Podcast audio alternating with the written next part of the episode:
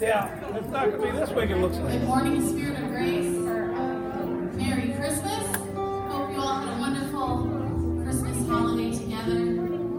We have come this morning to worship the King of Kings and the Lord of Lords. Let's all stand.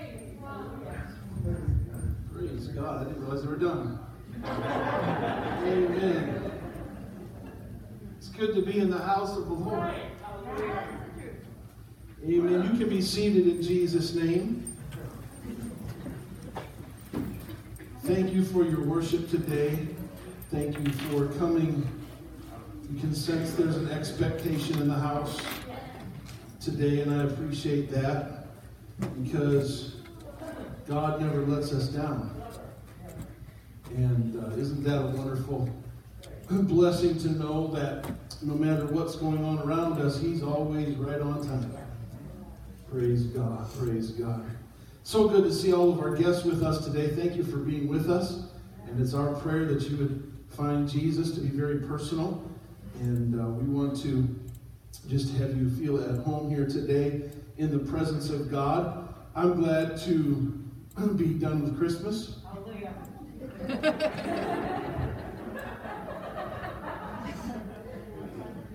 However, this Sunday usually ends up being that in between Sunday that feels a lot of sorts.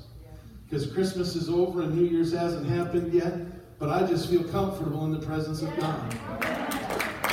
Amen. I'm glad to be able to celebrate Christmas because it lets me and reminds me each year of what God did for me and my family and for this church. And, uh, and then looking forward to a new year, whatever it may hold. Uh, we were all excited last year at this time about what 2020 would, would hold, and I don't know how many were disappointed or not. But it doesn't matter what's really coming down the road as long as our hand is in the hand of the Master, because He's getting ready to do some amazing things, I believe, in our world over the next several months. I think 2021 is going to be a year of the kingdom. I believe that 2021 is not going to be about politics. It's not going to be about pandemic. It's going to be about the outpouring of the presence of God in the lives of all kinds of people.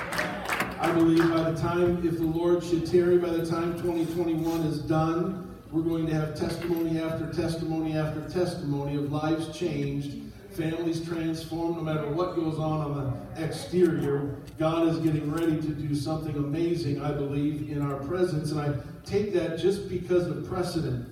If you read scripture, you'll see that every time it got the darkest is when the light began to shine and God began to move and do something. And uh, it has been not only a uh, you know medical pandemic darkness, it hasn't just been a political darkness or a financial there's been a spiritual darkness that's been at battle throughout the last year, and I believe that the light is getting ready to shine. And the Bible says it this way this light no man and no darkness can comprehend. No, none of it can grab a hold of it. And I believe that if we'll just keep holding on to Him, that uh, we're going to see some amazing things done in the kingdom of God in 2021. Praise God. But that leaves us here with the last few days of 2020. And uh, I believe the Lord laid a message on my heart to share with you today out of the book of Ephesians, chapter 2. If you want to turn there, we're going to be reading a few verses out of Ephesians, chapter 2. But I want to let you know that we've made some adjustments this week for several reasons, but we're not going to have a New Year's Eve service here at 7 o'clock. I'm going to do something online for that night, but um, we're going to have our quote unquote New Year's Eve service next Sunday. So we're going to serve communion next Sunday, and we're going to have, uh, if somebody here wants to have a testimony, we'd love to hear from you next Sunday as well. Um, but there's, I know we've got another snowstorm coming in the middle of the week, and uh, all of the logistics of trying to get all of that taken care of. We just feel um, musically and everything that there's, we're better off just waiting till next Sunday. So there won't be any midweek service here. You can watch Nicole's postings for chain breakers as far as I'm concerned that's her call, not mine. And uh, and so that'll be Wednesday night. But Thursday night we won't have service here, uh, but I will be online uh, that evening and uh, on Facebook and on YouTube. So uh, we want to encourage you to join us for just a couple of minutes that evening, uh, and then come next Sunday with an expectation of really waving 2020 goodbye and embracing 2021. Ephesians chapter 2, I want to minister with the help of the Lord on this subject today his masterpiece. His masterpiece. And uh,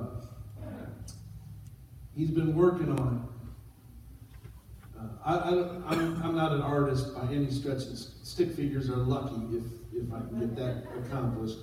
I'm not an artist by any stretch of the imagination, um, but uh, I, I, like looking at art. I like seeing it. I like uh, experiencing it, and then to hear some of the stories behind some of the art that's out there, how long it took, and uh, it's amazing to me. But I'm 50 years old in a couple of months. And God has been working on this masterpiece for 50 some years. And, uh, and, and I believe that God is doing a great work among us and creating masterpieces all across this building today. So, Ephesians chapter 2, verse 1 And you hath he made alive who were dead in trespasses and sins, in which in times past you walked according to the course of this world according to the prince of the power of the air, the spirit that now worketh in the children of disobedience. Among whom also we all had our manner of life in times past, in the lusts of our flesh, fulfilling the desires of the flesh and of the mind, and were by nature the children of wrath, even as others. But God. Don't you always like that when you hear all this negative stuff, and then it just says, but God, who is rich in mercy for his great love with which he loved us, even when we were dead in sins, has made us alive together with Christ. By grace you are saved, and hath raised us up together and made us to sit together in heavenly places in Christ Jesus. That in the ages to come, everybody say that's right now. That's right now in the ages to come he might show the exceeding riches of his grace in his kindness toward us through Christ Jesus. For by grace are you saved through faith, and that not of yourselves, it is the gift of God, not of works, lest any man should boast. For we are his workmanship, created in Christ Jesus unto good works which God hath before ordained that we should walk in them. We are his workmanship. Another word for that is masterpiece. We are his masterpiece. I want you to just say that. I am a masterpiece. In the heart of grace, or at the heart of grace, is the most wonderful good news, bad news scenario that's ever been told.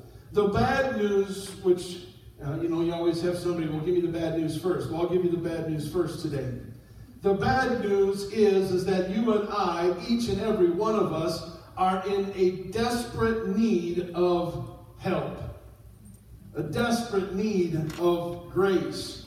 All of us at one time or another have been dead in our sins as the scripture has said. But the good news is that God has done something wonderful about our sins or about our deadness. Having taken the, the garbage, if you will, of our life or the trash of our life and made a beautiful showpiece out of each one of us. And uh, time out. Anthony, it's good to have you home. I didn't recognize you with the mask on. This is Anthony Perkins. He's a longtime member. He's been out in the desert of Las Vegas, right? Out in that area. He brought all the snow with him this week. We blame him. but it's good to see you and have you with us. Time back in.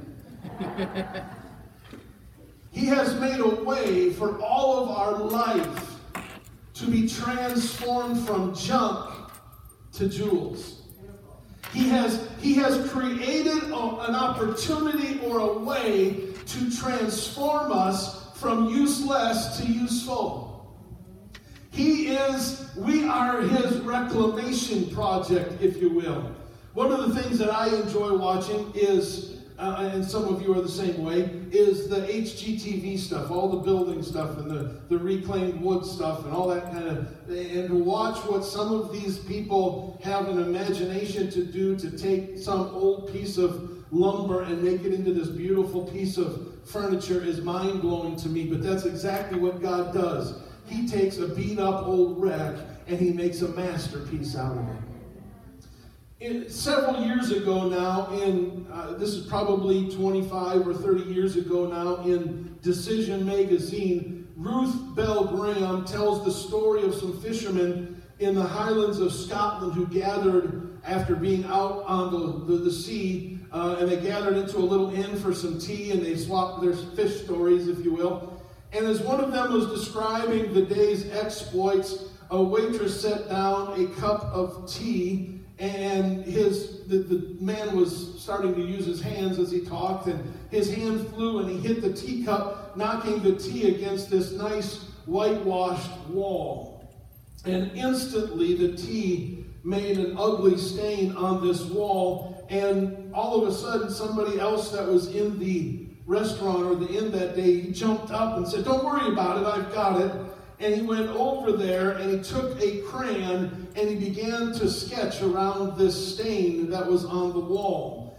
And in a short period of time, this stain that was on the wall took on form and substance and became a great work of art because little did the people in the inn know that day that the person that jumped up and began to draw on the wall was a man by the name of Sir Edward Landseer, who is England's foremost uh, painter of animals.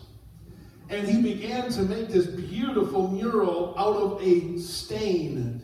And, uh, and all of a sudden, the artwork became that which was a stain, all of a sudden became something that was admired by everybody. And that's really a beautiful picture of what God does with you and I. He takes the stain on the wall, if you will, and he begins to make a work of art out of us, and he begins to form us and, and frame us so that one day we become admired by somebody else. And I'm not talking necessarily in the human, but do you understand that the Bible says that the angels desire to look in? Do you understand that the book of Hebrews tells the prophets uh, of old desire to look in and to have what you and I have had the opportunity to have because He has formed us and framed us in such a way that we have received the grace that they longed for.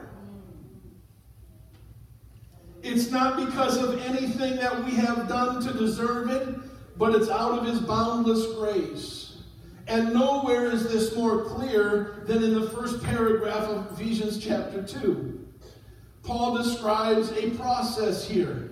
He describes God's process of fixing us, if you will, or saving us, if, if that would be the better term for you.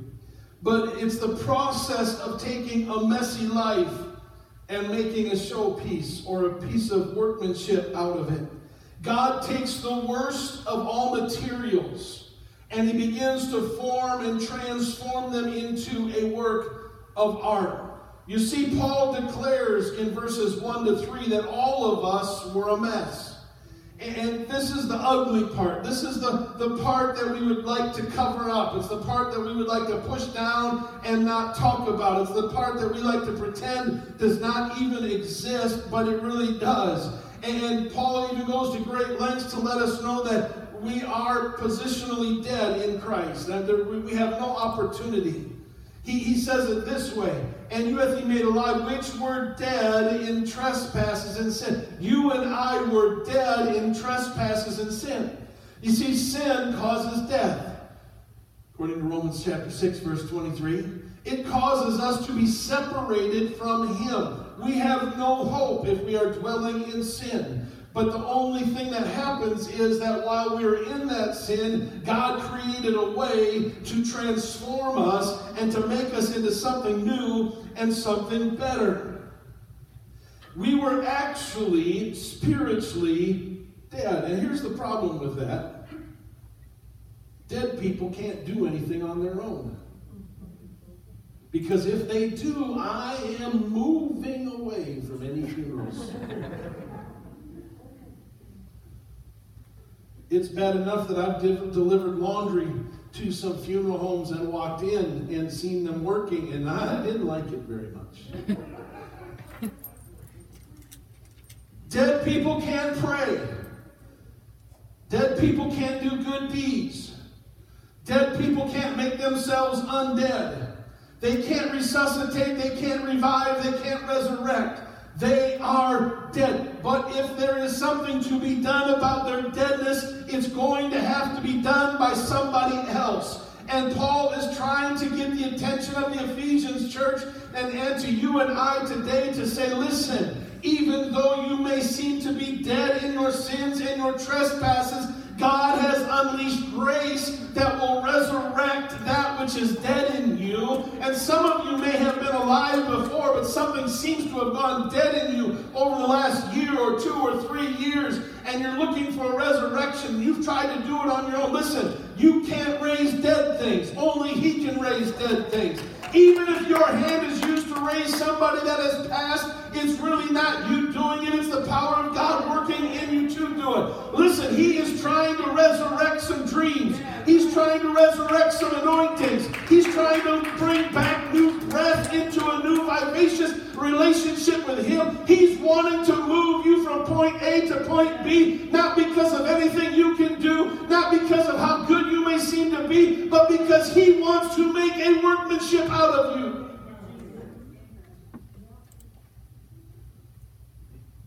Because we're dead, we act dead. Our deadness is found in the way that we behave. The King James Version uses the worship, the word conversation. Among in verse 3, among whom also we had all our manner of life, our conversation, in times past, in the lust of the flesh, fulfilling the desires of the lust and of the mind, and were by nature and we're by nature children of wrath, even as others. You see, all of us have followed the ways of the world. All of us have succumbed to the prince and the power of the air at one time or another. It doesn't matter who we are. From the very best, Pastor Saban used to say, there's very little difference between the best of us and the worst of us at the foot of Calvary. There's very little difference. In fact, really, there is no difference other than the fact that maybe we think we're a little bit better than somebody else. That's why Paul said, Don't think of yourself so highly as you ought to think, because he understands.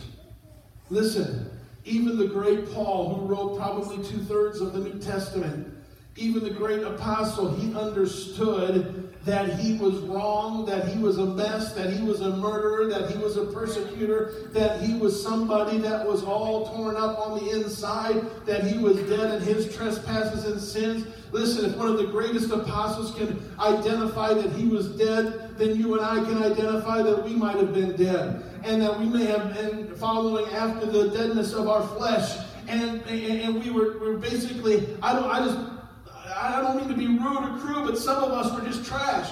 We were messed up. We were stained. We were objects deserving wrath according to this passage of Scripture. But then all of a sudden the Bible says, but God. God steps onto the scene. God steps into somebody's life. God begins to open up a door of opportunity to take trash and turn it into treasure, to take all the mess that we messed up and create a message of hope and, victory for us. And all of a sudden, we start becoming masterpieces. You see, it's interesting here in verses 4 to 6. We were a mess, but God saved us. And let me just suggest three things to you today in case you're trying to figure out how to become a masterpiece. You can't do it. Stop trying. Stop trying to cross all the T's and dot all the I's. Stop trying to, to measure here and measure there. And stop trying to do this and stop trying to do that. Because we see in verses 6, there's, there's a couple of things, three things I want you to notice today. In verse 4, notice who is the mover here. Verse 4, but God who is rich in mercy for his great love, it's God that moves. The dead person in verses 1 through 3, the messed up person, the tra- they didn't do anything, but in verse 4, God begins to move. Can I just tell you what I believe has been happening over the last couple of weeks and months? God is beginning to move again. God is beginning to, to step into people's lives again. God is trying to get somebody's attention. He's the one that moves. And the grace of God is found in the heart of God, not some peripheral extension of who He is, but very heart of God is where grace is. It's not something that you and I can deserve. It's not uh, deserved by the object of the grace, but it's given or it's built by the giver of grace, who is God. God is trying to get somebody's attention, even here today, to tell you listen, you may think you're all messed up and there's no hope and you're not any good to anybody, but God is moving. God is acting. God is beginning to make a difference in somebody's life. Then in verse 4, notice the motive. The motive for God's grace is God's love. It's not, he, he doesn't move. He's not motivated by desperation. He's motivated by his love. I need to tell somebody, I just need to take a pause here and tell somebody, even though you feel unlovable, he loves you. And he cannot help but loving you because he can't do anything else but love you because God is love. And so when you feel unlovable, when you feel like nobody loves you anymore, always turn around and say, But I know you love me. That's his motivation, is his love. And then his method in verse number five is found what I call the, the great with statements. Look at verse 5. Even when we were dead in sins. Notice that. He doesn't wait for you to rise up before he acts. Well, Pastor, I, God can never do anything with me because I got to figure this out first. I've got to make it right. I got to step up to the plate. No, no, no. Even while we were dead in our sins, He makes us alive together with Christ. Can I just tell you the story of Christmas? Is that God made a way for us to be with Christ. By grace are you saved. And hath raised us up together, or has raised us up with Christ. And made us to sit together in heavenly places in Christ Jesus.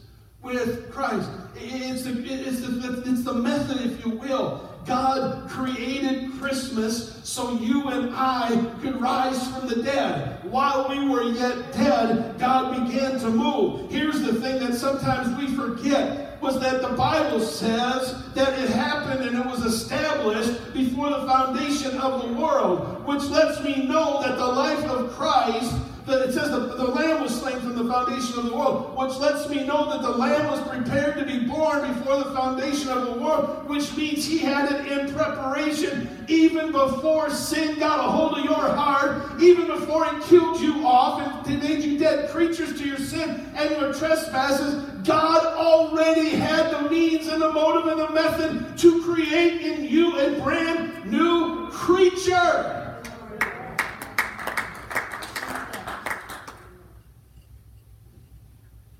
In Romans chapter 4, verse 5, Paul uses a phrase that says, His faith is counted for righteousness. The translation of that could be this God makes even evil people right in His sight. You see, it's one thing to make good people right, it's entirely different to make bad people right. How in the world could something like that happen? It can't. It must come from heaven down to earth. Man has no way to save himself. God is the only one that possesses a way to be saved. Jesus said, I am the way, the truth, and the life. Where man fails, God excels. Luke said it this way in Luke 178. He said, Through the tender mercy of our God, whereby the day spring from on high hath visited us. And another translation said it this way A new day from heaven will dawn upon us. James 1:17 said, Every good gift and every perfect gift is from above with, with coming down from the Father of lights, with whom there is no variableness.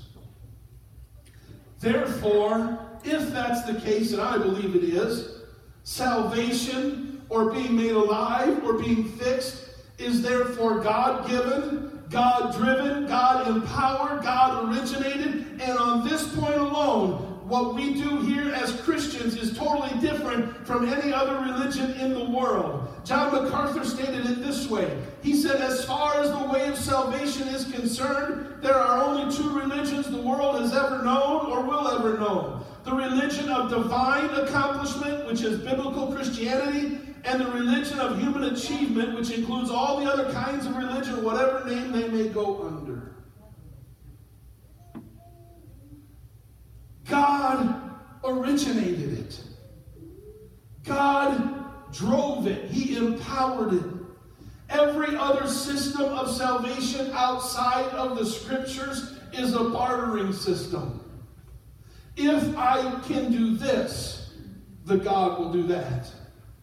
I'm either saved by my works, by what I do, my emotions, by what I experience, or by my knowledge, what I know that falls into almost every other religion, if you will. But the Bible has no width of negotiation at all.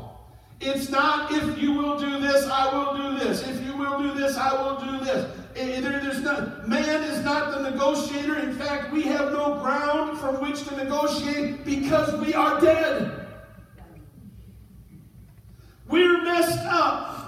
We're mistake ridden, error filled, tormented beings that can do nothing to get ourselves out of the mire that we find ourselves entrenched in. We have attempted to reach the mountaintop and couldn't leave base camp. We have yet to leave and do, and our quest is simply too great, and the mountain is too high to climb. We don't need more supplies, more muscle, more strategy, more ideas, more technique. We need a helicopter. And God gave us one. He became the way for you and I to escape the miry clay that we are found in and still find ourselves in from time to time. Paul said it this way in 2 Corinthians 5:19, to wit that God was in Christ Jesus, reconciling the world unto himself, not imputing their trespasses unto them. God has saved us because of his love and his mercy. He has repaired for us what is broken. Our deadness is made alive because of him. That's the miracle of Christmas. That's the miracle of God's construction process of those who turn to Christ. He is taking dead men and women and bringing them to life again and seating them with Christ in heavenly places. F.B. Meyer described it this way it's like the Amazon River pouring down water to one daisy.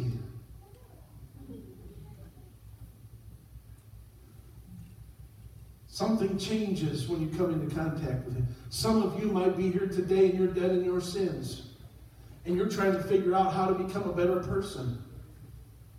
Stop trying to figure it out because you'll never succeed. The only way you're going to succeed is if you surrender to Him. Because He's already pushed you in the right direction. Because you're in His presence already today. St. Augustine if you study his life at all, he was quite the wild child. He was in Milan when his life was changed. God touched his heart. God raised him, if you will, from the dead. He, his resurrection process was applied to him.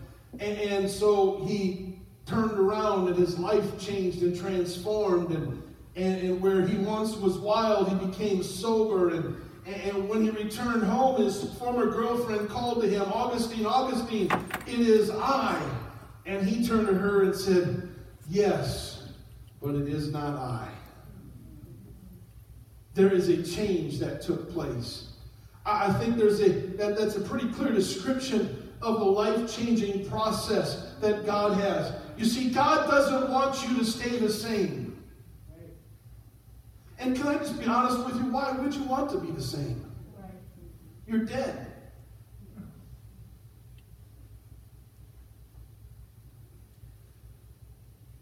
No matter how you try to move, you're really not moving because you're a walking dead man or woman. Uh, it's something that I have yet to figure out because it's an argument even with I, that I have with myself. Why do I get so tied to the things of this world when all the things of this world are dead? Why do I want that? And then I read Romans 7 and then I realize I'm human.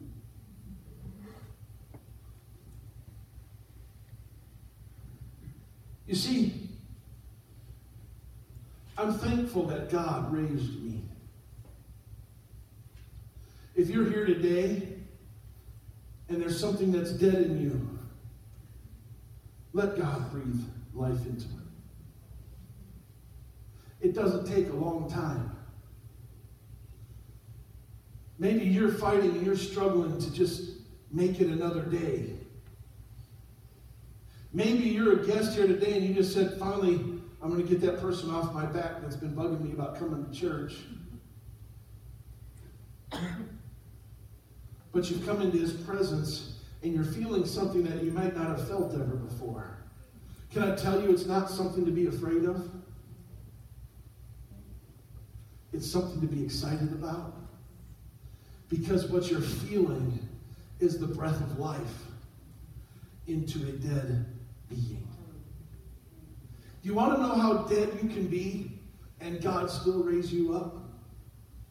Read Ezekiel 37. Some dry bones. And the prophet began to prophesy the word of the Lord. And the Bible says there was a clanking of sound as the bones began to rattle together. It doesn't matter how dead you think you are, the life that God has can overcome that death. I'm just trying to tell somebody, I'm stopped here for a reason because there's somebody here that you are fighting in your life. You are fighting a daily battle in your brain trying to say, I'm just not good enough, I'm just not good enough. How can I figure out to be a better? Stop fighting in your mind and start fighting in the spirit and start saying, God, I don't even know if you're real, but there's a crazy preacher up there right now telling me that you're the breath of life. I just need to have a little life. Would you breathe on me just a little bit? And just see what will happen.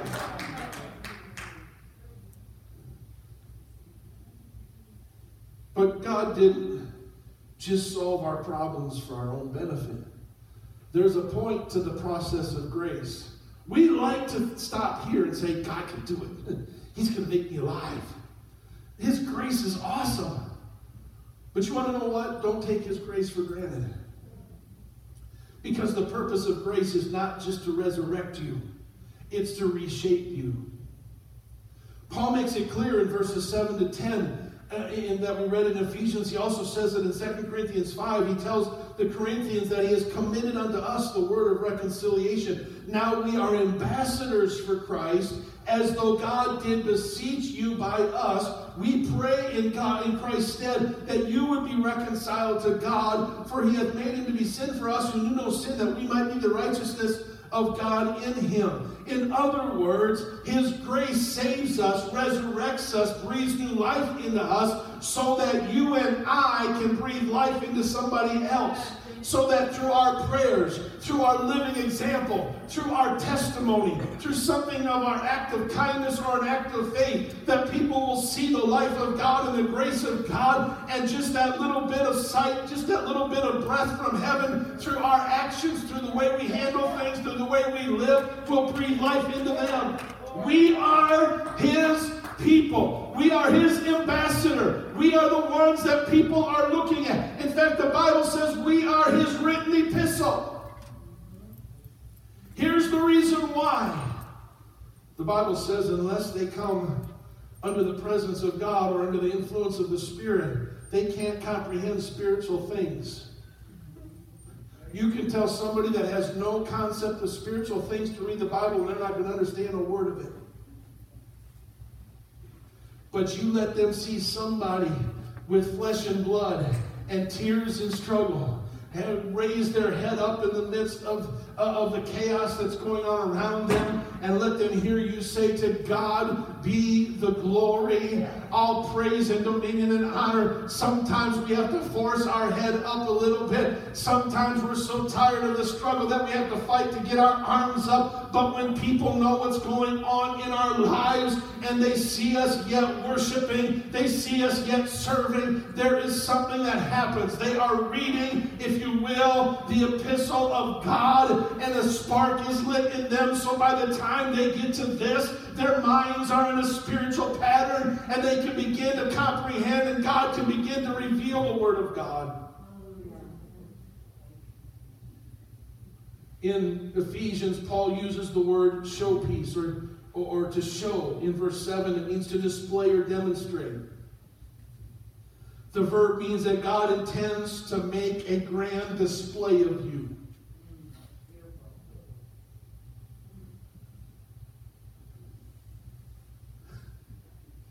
A glorious example out of us. Now, some of us here don't like the limelight. Some of us want to hide in a corner and not ever be seen. You want to know what? It can't happen with God. Because you are resurrected and designed to be a showpiece, a workmanship of his hand. It's like a trophy in a trophy case. God takes the trash of our lives and he makes a trophy out of it. In verse 10, he says we are his workmanship. That is, we're the product of his gracious artistic craftsmanship. We are the showpiece of his grace. Now, I'm coming to a close. But showpiece is defined by Webster as a prime or outstanding example used for exhibition. That is what God is trying to do with us, the objects of His grace, the products of His hands. He is putting us on display. Can I tell you why we go through some things? Because we're on display. And God has somebody that's watching you in the trophy case of grace, if you will. And how we respond to what's going on around us gives glory to the owner of the trophy. Because when they see that grace abounds in all situations, there's something that gets drawn back to them. And it's not back to the trophy itself, it's back to the creator of the trophy.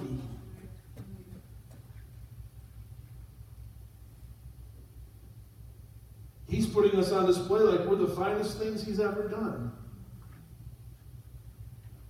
Now, now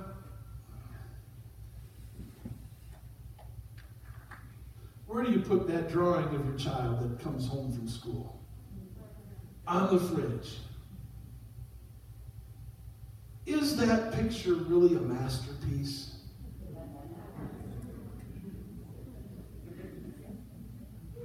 Really? Because if my boys ever bring a masterpiece home, we're going to the auction.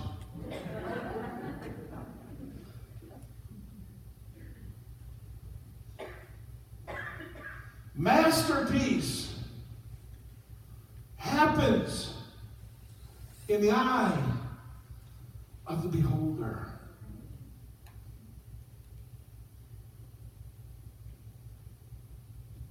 You see, what may be a little bit of scribbling from a two year old on a piece of paper to that mama is a masterpiece. Well, what may not look just right. Can I just tell you there's some art that I don't understand why it's become a classic? Mona Lisa's not that pretty.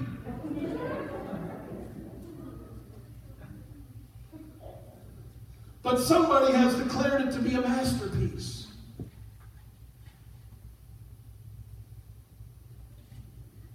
What makes this display of God so magnificent is the material that God had to work with and the product that he ended up with. Here, here's what I'm asking you to do between now and Friday, the, the flipping of the calendar. Every morning you wake up, you find a mirror, and you look into that mirror, and you say, I am a masterpiece of God. Before you put your makeup on.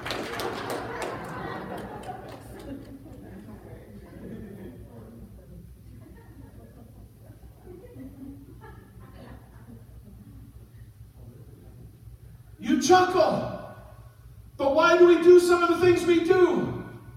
Because we don't think we're good enough. We don't think we look good enough. We try to hide behind some things. Listen, I'm not saying that you're being fake if you're wearing makeup and all that. I, that uh, you have to understand what I'm saying.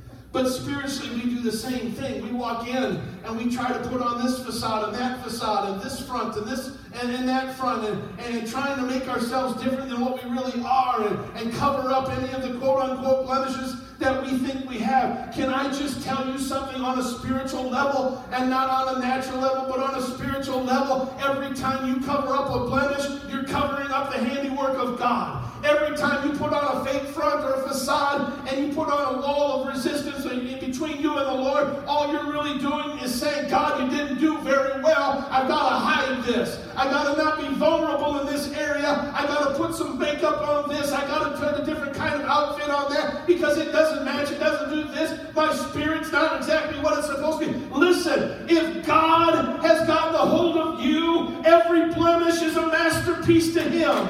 Every blemish is a masterpiece to the angels that are around Him. And all those that have gone on before us, the witnesses that are camped around us, they're looking at us and they're saying, Stop worrying about your shortcomings. Stop worrying about your blemishes and get a hold of the things of God because God is making a masterpiece out of you so that He can display you in front of others.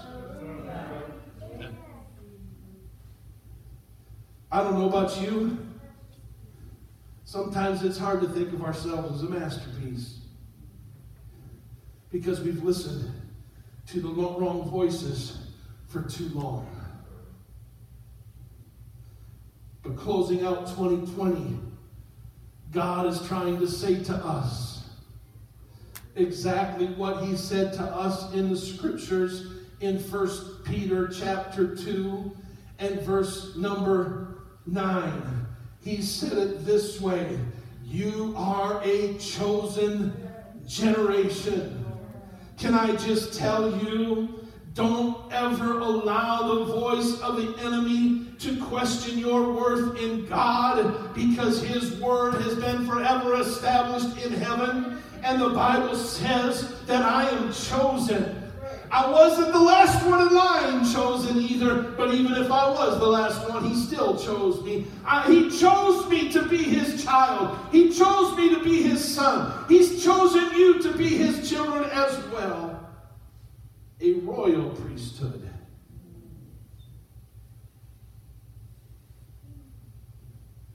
See, what you don't understand is when you get up in the morning and you look in the mirror, you're looking at royalty.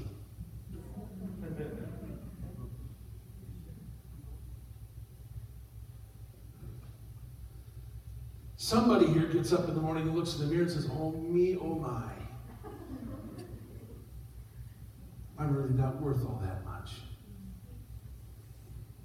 Or we look in the mirror and say, Well, how can I get through the end of the day?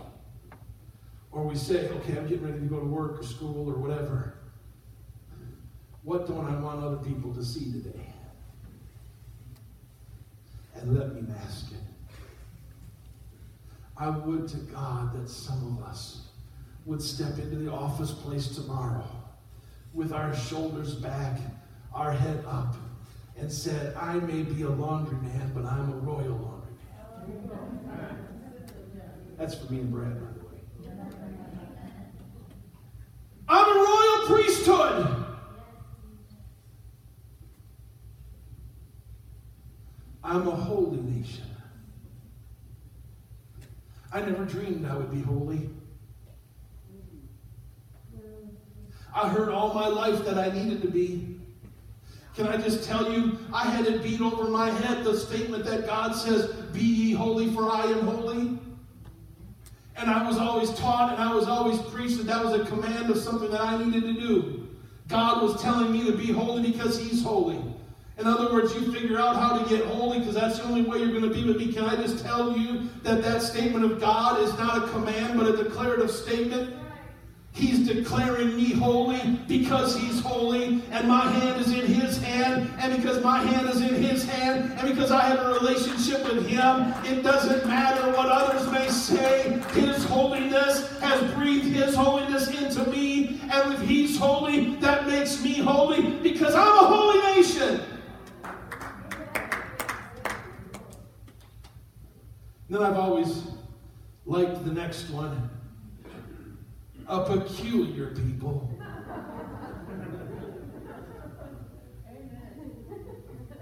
Now, I just have to tell you that I was probably the age of 14 when I memorized 1 Peter. I think that was the year for our Bible quizzing. And I would laugh every time I quote that verse. Because in my head, as I'm sitting up at the, the quizzing table, I was part of a quiz program and it was a competition. And so I would sit up there and I'd have to answer from that scripture. And I would see all these people like you, and I'd be thinking, oh yeah, there's peculiar people out here. Until I really studied what that means. I'm glad to be peculiar. Now, I may be a little peculiar in the natural too, but, but uh, peculiar means this that God has taken his finger and he has drawn a line around me, declaring me to be his.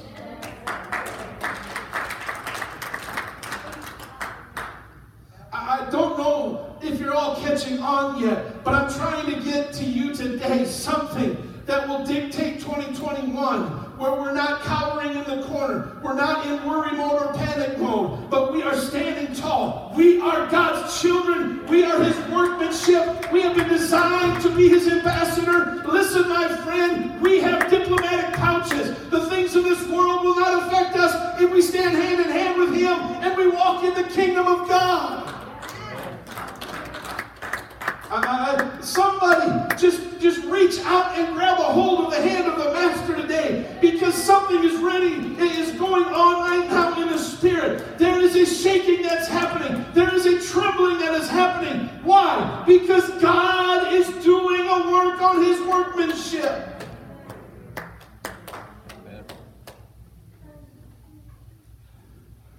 Can I just tell you? Lost Sheep Ministries of Minnesota is going to have the greatest year in 2021.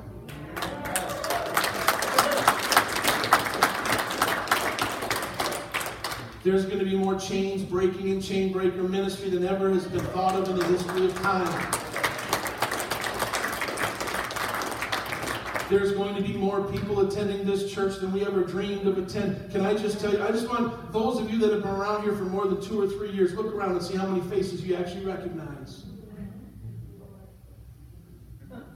Is that a good thing or a bad thing? To me, it's a good thing. Now, I'm looking forward to getting to know everybody.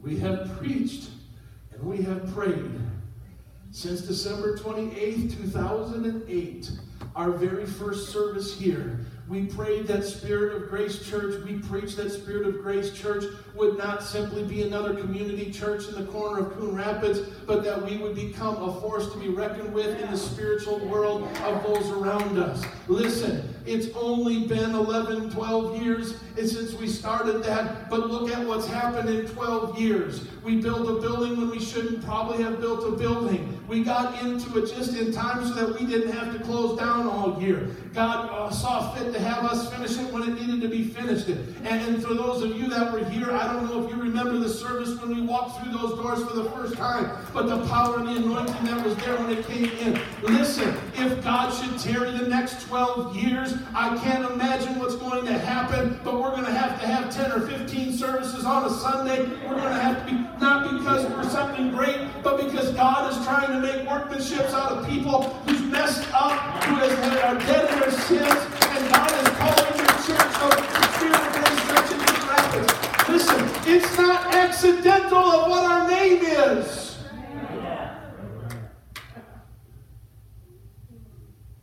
Now, I had nothing to do with choosing the name. But our founders, those that came before us, Pastor Gary, Pastor Lil, who have gone on to their reward in heaven, who I think just every Sunday may slip off to the balconies of heaven just to see how's it going.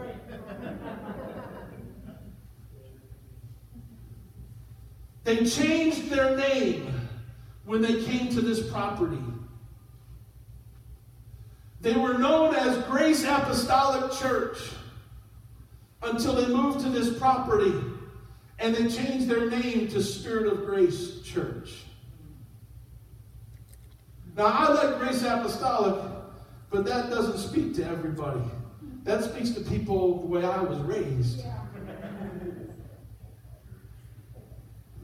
Me growing up, I had a hard time trying to explain what an apostolic was to people.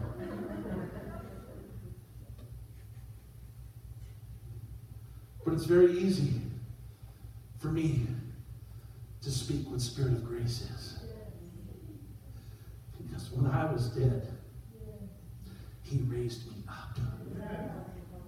And He made me a workmanship to be displayed to those. I invite you to stand.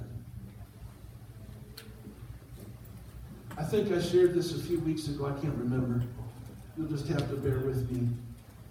But I wrote an article 30 some years ago when I was a college student.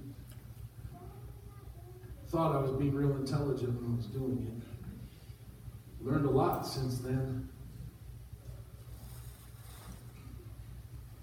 But I wrote an article, and the title of the article was a question.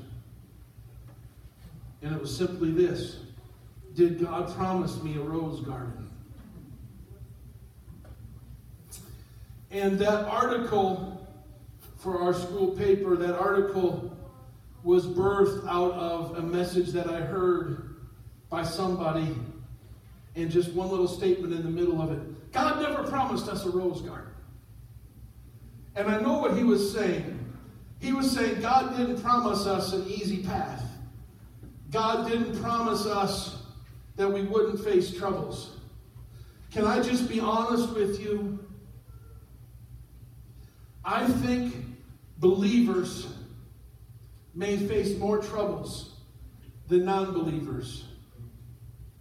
And here's the reason why.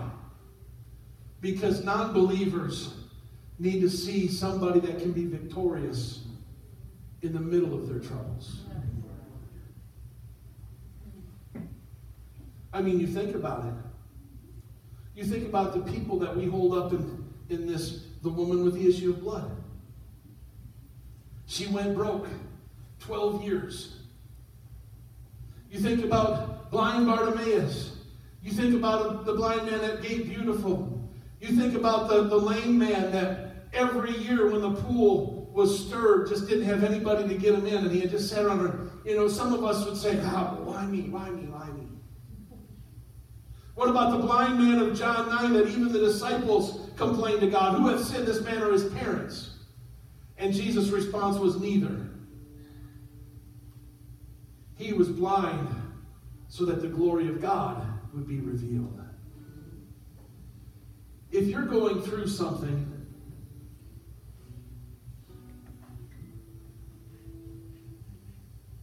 just know this God trusts you to go through it. God trusts you to go through it. Stop saying, Why God? Why me? Why me? I don't get it. And start saying, Thank you for trusting me, God. I will hold my head up high.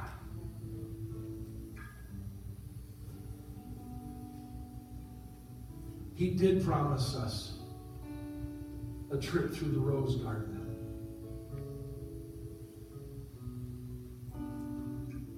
I can't, I hate roses. You can ask my wife, she knows it's nothing new to her. We had a rose bush on the edge of our house that I tried every measure possible. I dug up the roots, I poured gas on it, I lit a mat, I did everything I could, and every spring that rose bush came back. Hated. But I can't argue when I see a rose garden how beautiful it is. But in the midst of the beauty, underneath the beauty, there's some thorns that we have to deal with. God promised us a walk through the rose garden.